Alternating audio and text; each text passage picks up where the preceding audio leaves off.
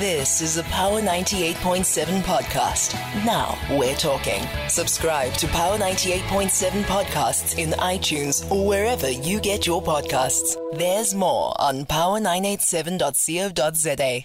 So, conventionally, we do a culture corner, and today I thought let us adopt a culture of recognizing the value that members of our society bring when they are differently abled.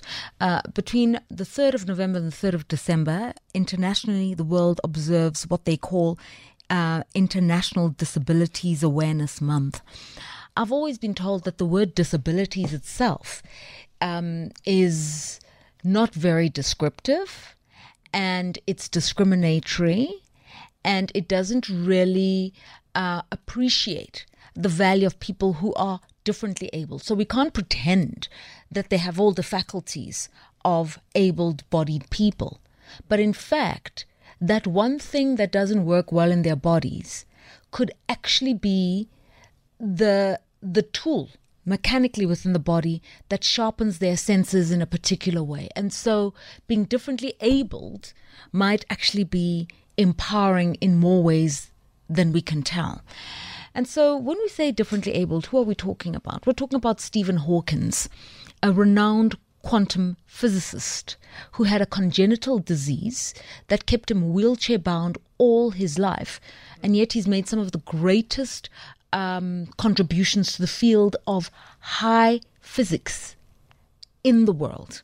We're talking Helen Keller, a writer and a teacher. We're talking Ray Charles and Stevie Wonder and Beethoven, pianists and composers. We're talking John Preston, a former Deputy Prime Minister of Great Britain, Michael Masutha, a lawyer and a former Minister of Justice in South Africa. We're talking about Steve Kekana, a singer turned legal advocate.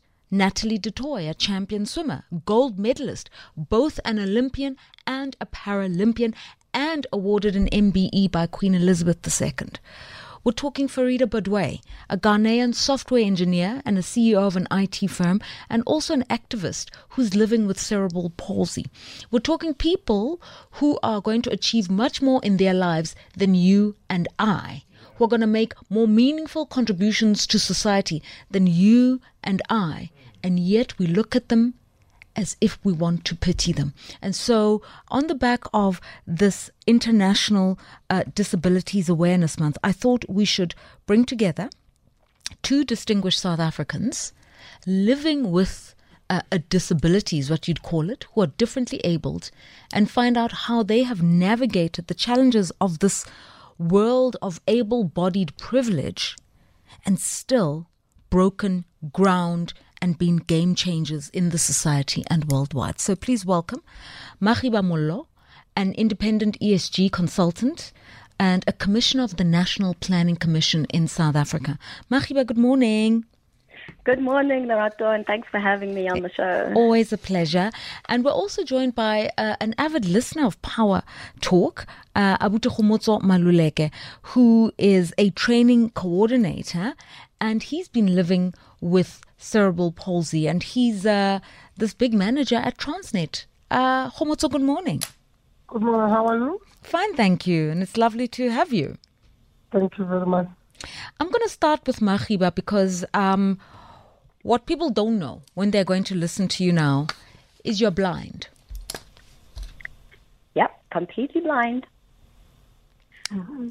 Okay, and tell us about your life, your career, and your contributions, please.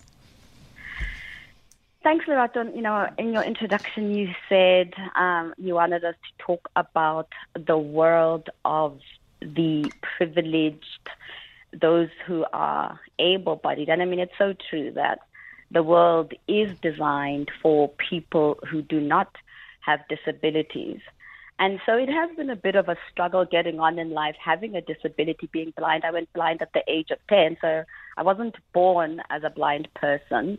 So I suppose I'm fortunate in the sense that I am able to be able to tell color, I understand shapes. I do have an understanding of, of, of design, of landscape, and so on.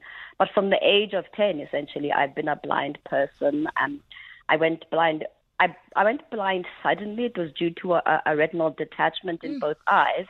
But at the same time, I had several operations over a period of about three years. I wasn't in school actually for, for about, yeah, for, for three years. Mm. Mm. Oh, we've lost Makhiba Mollo there on the line. Let's see if we can get her back. Listen, I know how scary that is. I had a retinal detachment in 2017. It was caught just in time, but the thought of being of losing your eye and all you think about is how is my life going to change? I'm not prepared for a life where I don't have an eye. It is very very very frightening. And so for it to have happened and then to have to relearn living in a sighted world just tells you about the privilege that we're talking about. Kgomotso, tell us about your story. You have cerebral palsy. What is it? Um, cerebral palsy is a, a condition that affects spastation of the lower limbs. Um, within that condition itself, there are some um, hidden elements of, of the condition that only trained individuals are able to tell that this is linked to to cerebral palsy. But I, my understanding is that there are degrees within the spectrum of cerebral palsy, such that others have got severe conditions, some are mild, some are. So I wouldn't exactly know where where in not extreme, but whether mild or what I wouldn't know. What I know is that I've had two uh, surgeries done. One was a clubfoot in 1993. Then the other was a hamstring release on both my knees in 2001. The reason for that was that as I was growing, I began to gain balance and I became an active child, only to find that my growth, was, my, my, my muscular growth was not in line with my physical growth. So I began to experience severe pain on my knees. So I, I had to go for an operation wherein they pulled both my my knees on the on on the uh, my muscles on the knees so that they would help with uh, with having a normal growth and not to be mm. eventually subjected to a wheelchair. Okay, so I I, st- I know what you look like. I know what a cerebral palsy, uh, a person living with cerebral palsy looks like. I just never understood what was happening in the body. But I know this is that it means that your legs are not functioning the way we are used to legs functioning. So what does that mean for you? Because buildings are built in such a way where there's a stairwell here, there's a lift. If there's load shedding, the lift is not working, so you're expecting people to use the lift. And when it comes to somebody like you, do you ever feel considered? Uh, well, things are changing, but they're changing at a cost. They're changing at an emotional battle at times that when you have, when you get into a space, you need to be vocal about the fact that there isn't enough uh, access. You know, we, we always have to battle things out. But as long, at least for me, as long as there's a, a ramp or rails by the stairs, it, it makes life a little easier. Yeah. Perhaps I may also point out that in 2001, when I was meant to undergo physio at Baragwanath, it was full. So I I could not go to school at the time in the hope that there would be a, a slot wherein I could go for regular physio. Hmm. I suppose had I gone for regular physio, that would have had a positive impact hmm. on my mobility than it hmm. does right now because I believe that my position right now is a comfort position that arises from the pain that I had post surgery. Hmm. So, hmm. to answer your question, as long as there, there is a ramp or a rail by the stairs, all is well. But in cases where there isn't, that's where the problem is. Okay, and there's something else you've just raised, and I'm going to go to Makhiba in a moment. Is you were waiting for uh, physiotherapy at a public institution at Bara Hospital. Now we do know Bara Hospital is the largest hospital uh, in the southern hemisphere, and they've done groundbreaking work. So, so it's so it's a great facility, but it is a public facility. Do you think um, resources also make a, a difference? If you'd been able to access physiotherapy, say in a private hospital, do you think your your therapy and your and your healing would have been faster? Yes, of course, it would have been faster because now I, I, I think that I would have picked up a medically recommended mobility position as opposed to the one that I took myself from a point of view of comfort. That when I do hmm. this, I don't feel as much pain that when than when I do what I had to do at the time. Mm, okay, Makhiba, you're back on the line, and I'm sorry about your line breaking. You were telling us that you were not born blind. You became blind at age 10 with two retinal detachments, but up until age 10, you'd been able to navigate the world like an able bodied person until that suddenly changed for you. So there was a lot of relearning the world in its Absolutely. construct. Yeah, there, I mean, it. As I say, because I was a child, I didn't quite understand what was happening to me, and I mean, I just always had it at the back of my mind that my parents would be able to take care of it. Up until you know, I'd been in and out of hospitals. I'd had several operations, and after about three years, the doctor himself actually recommended that I just have to go back to school. This was uh, Dr. Louis Kruger. He was actually the world's second best. Uh, eye doctor in the world at the time. So I was, you know, I was actually quite privileged. I mean, I, I'm listening to Kgomotso's story, and I suppose in my case, it wasn't a question of resources as such. It was just a question of, I guess, it, it, it was what was meant to be. Um, but then I was, yeah, I was able to then go back to school. Um, I went to a mainstream school, and I did get a lot of support. Um, I really did get a lot of support from the girls. Um, they would read my books onto tape, and they'd walk around the school grounds with me, and so on. But it was difficult because uh, the, the one thing about being a person with a disability is that even if you look the same, you sound the same, mm. there are attitudinal barriers. There's mm. so much ignorance in the world, and people are generally uncomfortable to deal with those barriers. They're mm. not even aware that they are, are suffering from a great deal of ignorance. So apart from the physical barriers, which are real, um, you know, I, I use a cane, and mm. obviously the ground is not always level. Um, if I happen to use a ramp in order to avoid the stairs, my, my cane is inevitably going to get stuck in those holes oh, that gosh. are in the ramps. Um, it's, it's all kinds of things. And then you get into an elevator, for example, it might have that annoying voice, but that actually doesn't doesn't really help you as such when you're on the outside of the elevator. Mm. When you're trying to press the buttons on the inside of the elevator if they're not numbered mm. in braille and so on sometimes the hallways are not designed in such a way that it's easy for you to find landmarks as a person walking on your own with a cane. The acoustics aren't right if you also need to rely on the hearing and, and on, on your mm. hearing to, to be able to tell that the passageway is coming up, whatever. So, and I mean, I, I'm completely blind, so I wonder for people who are partially sighted, lighting is also important and so on. Mm. You know, mm. there's a lot, there's so much that, right. that still needs to be done in terms of universal design for mm. people with disabilities. Okay, so you've said um, quite a few things, Makhiba, and I just want to probe a few of them. So you say once you just accepted what was meant to be, uh, to use your terminology, um, you just got on with the business of living and you went to a mainstream school, whereas many people would be encouraged to please go to a school for the disabled. And I'm saying that in inverted commas because I don't know why the curriculum and the education system needs to be different. But you went to a mainstream school, and in that school, um, a girls' school, is what you're saying. The girls would read your books. Some things would then be transcribed into Braille, etc. Um, that's not the experience of most people living with disabilities, and and you do acknowledge that. So, was there? Did you come from a family without resources? How do you think the story would have ended? Unfortunately, that is the story of many, many people in South Africa and many, many people on the continent resources are the thing that can uh, create a buffer for you. I mean, you're still going to have the challenges. There's still going to be attitudinal barriers. There's still going to be physical barriers. It's going to be hard. I mean, stigma is stigma. It doesn't matter whether you mm. come from a background with resources or privilege or not.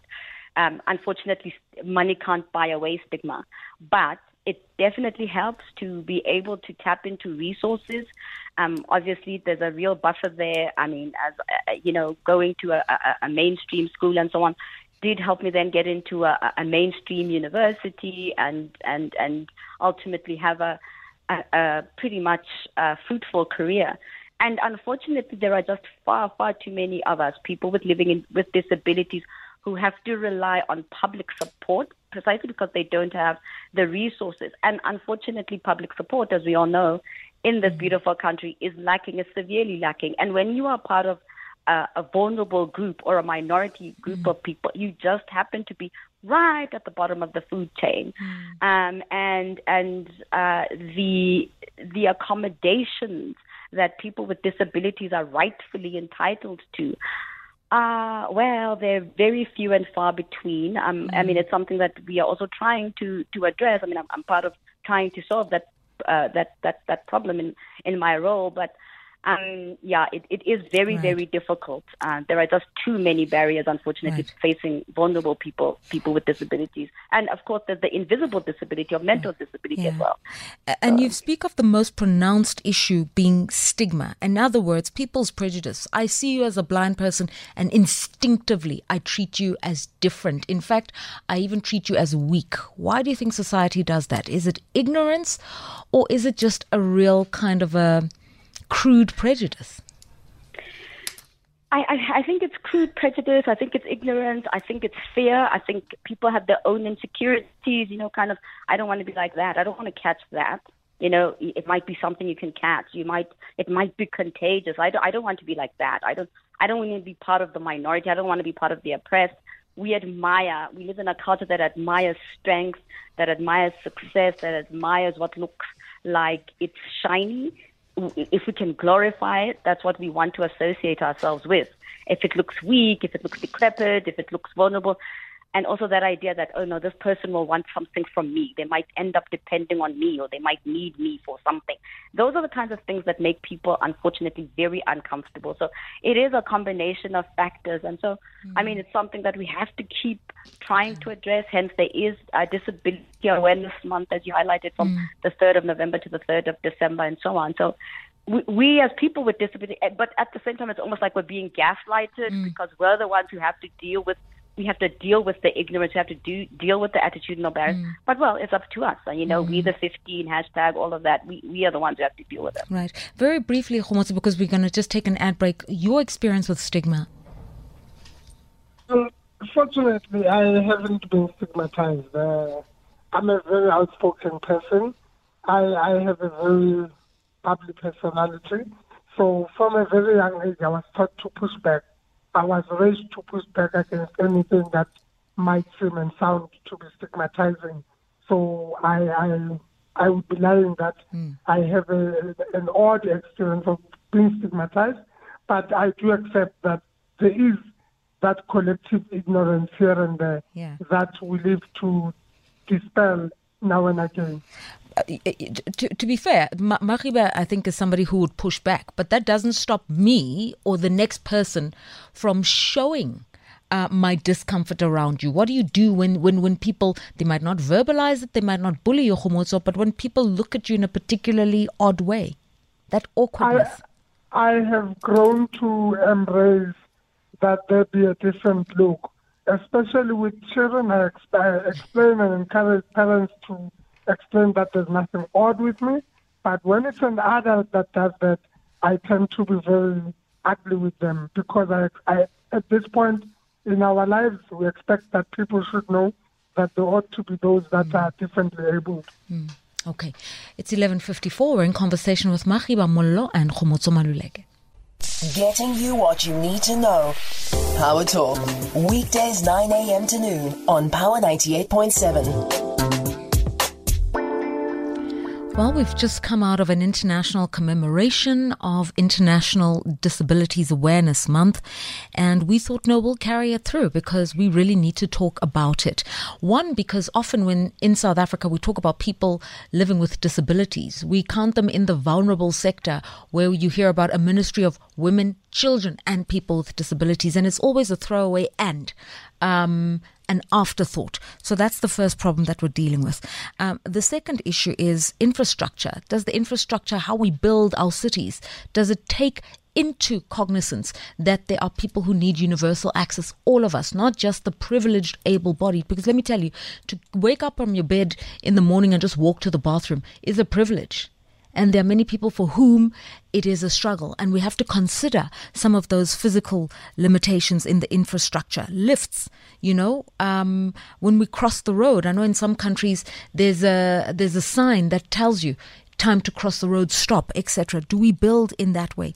Our schooling system. Why are there separate schools for people living with disabilities? I mean, somebody's differently abled. They're not necessarily uh, have a cognition problem. So why should there be a separate schooling stream? Uh, for people living with disabilities. And then, of course, this issue of prejudice and stigma. Because you don't know what it is, because you fear it, you start to judge it. And as Kgomotso says, people can be ugly around people living with disabilities. So we're just hearing from those who are differently abled and the extraordinary work that they do in the public sector. Kgomotso works as a training coordinator at Transnet, and Makhiba Mollo works as an independent ESG consultant, and she's a commissioner for the National Planning Commission, and she used to be an executive at the Johannesburg Stock Exchange. A blind girl. So, those are things we really need to be aware of. Makhiba, I want to draw on your collective career experience because you work in this specialized field of investing, environment, society, and governance. Everybody's talking sustainability. Right now, everybody's in Dubai thinking about how to save the planet, how to create shared prosperity. But you worked in this field with top, top companies, big taxpayers, big employers in the country, and you were saying to them, you need to think about investing in an impactful way. To what extent did your being differently abled really give you an advantage, if I can call it that, or a different perspective when it comes to the field of investments?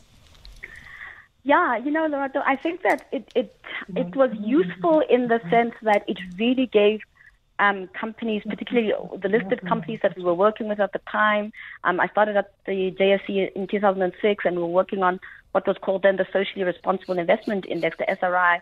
And we were already transitioning at the time. We were already talking transition. So for us, the just transition didn't just start now with, mm. with this huge, huge talk around climate change. And I guess out of our our uh, our movement or our advan- our advancement of sustainability and ESG and, and responsible investing then came an awareness of diversity and inclusion and mm. integration and and that's become a real thing now. I mean, you go to any company's annual report and there's a segment on diversity and inclusion. So I think it definitely helped the fact that we were already at a at a at a pretty advanced pretty advanced stage in the discourse of of, of ESG. Mm. We were already talking about um, encompassing all people. We were talking about shared value creation, yeah. leaving no one behind, um, as, as as the UN proclaims. So I, I think it definitely helped. Um, mm. It has certainly helped in my role, I think, uh, as a, a, as an ESG practitioner, to be able to mm. talk about the impact of climate change on people with disabilities. Mm. I mean, I attended a disability conference uh, a week ago where we were looking at the impact of climate change on people with albinism. Who's mm. talking about that? Mm. There hasn't been any focus on the impact of, of, of, climate change on people living with disabilities, let alone people with, with mm. albinism. Can you imagine the mm. rising temperatures and just the mm. severity of the impact on people with albinism, where people with disabilities are provided uh, access to public housing, for example. Mm. Of, of, course, people will, because we are the most vulnerable in society, will be given these houses next to wetlands and so on. I mean, how is that going to impact mm. people with disabilities when there's when there's flooding and, and, mm. and so on? Mm. So there are some really important discussions that need to continue. We need to uh, continue to shine a light policies, regulations need to incorporate okay. people with disabilities at, at varying uh, right. degrees. And Kgomotso, your views on, you know, you work for Transnet, which is a state owned uh, entity. So surely, because the government is the shareholder and the government ha- has prioritized or has programs for people living with disabilities, allocations each year, surely that mindset exists in a public organization. Yes, it does exist. Uh, it would be foolish of me not to acknowledge the fact that there's been great strides that have been uh, have been made over the years insofar as the inclusion of persons with disabilities is concerned. But there's, there's, still a lot of ground to be covered, mm. especially in terms of looking in terms of uh, the employment of persons with disabilities mm. within the managerial roles. Mm. Those are some of the things that we are still hassling with to ask questions as to whether what exactly limits a person with a disability from becoming a manager. But quickly, Rato, I see the time is up. I just want to correct something. Schools for special, uh, for learners with special educational needs do not provide a different curricula. Mm. It is just the design of, of the schools and the sizes thereof in order to manage the different limitations that learners with. Okay, fair, fair enough. I stand corrected. So it's just a different facility to make it easier, but not a different quality of education. Uh, absolutely. I, I stand to be corrected. Finally, Makhiba, I'm going to give you the last word. You are a commissioner in the National Planning Commission. So, in other words, you sit there looking at the government's milestones, you can advise the president and his team, yeah. and you can impact policy. What do you think still needs to be done in South Africa to really amplify the voice of people living with disabilities and to create a more equitable society in South Africa? You know, there's still a great deal that needs to be done. Yes, I am fortunate to be able to have the ear of the president through the commission um, we had uh, we had an engagement with him in August where I did uh, use my voice to to essentially shine a light on the continued struggles that people with disabilities face, particularly children. Um, the uh, the president has, you know, he has a special focus on on people with with, with disabilities, um, but there is no real legislation at the moment. There isn't a there isn't a there isn't an act. There is a white paper um, but it, you know, it's being implemented very, very slowly at snail's pace. And I, you know, it's also important that the the budget considers these policies for people with disabilities and service delivery for people with disabilities. It's very important that we included in the budgeting process because otherwise mm-hmm. we're not going to get anywhere. I want to thank you for your time and I want to thank you for indulging us this morning. Please, South Africans, let's continue these quality conversations going. It doesn't need to be in International Disabilities Awareness Month. It doesn't have to be on Power Talk.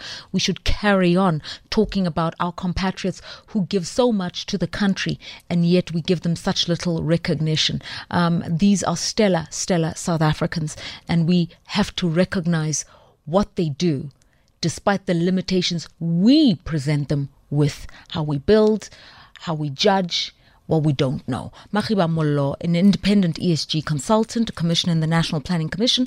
Kgomotso Maluleke, it's great to talk to you as a guest on Power Talk, uh, a coordinator at Transnet. And thank you all for your time. You've been listening to a Power 98.7 podcast. For more podcasts, visit power987.co.za or subscribe wherever you get your podcasts.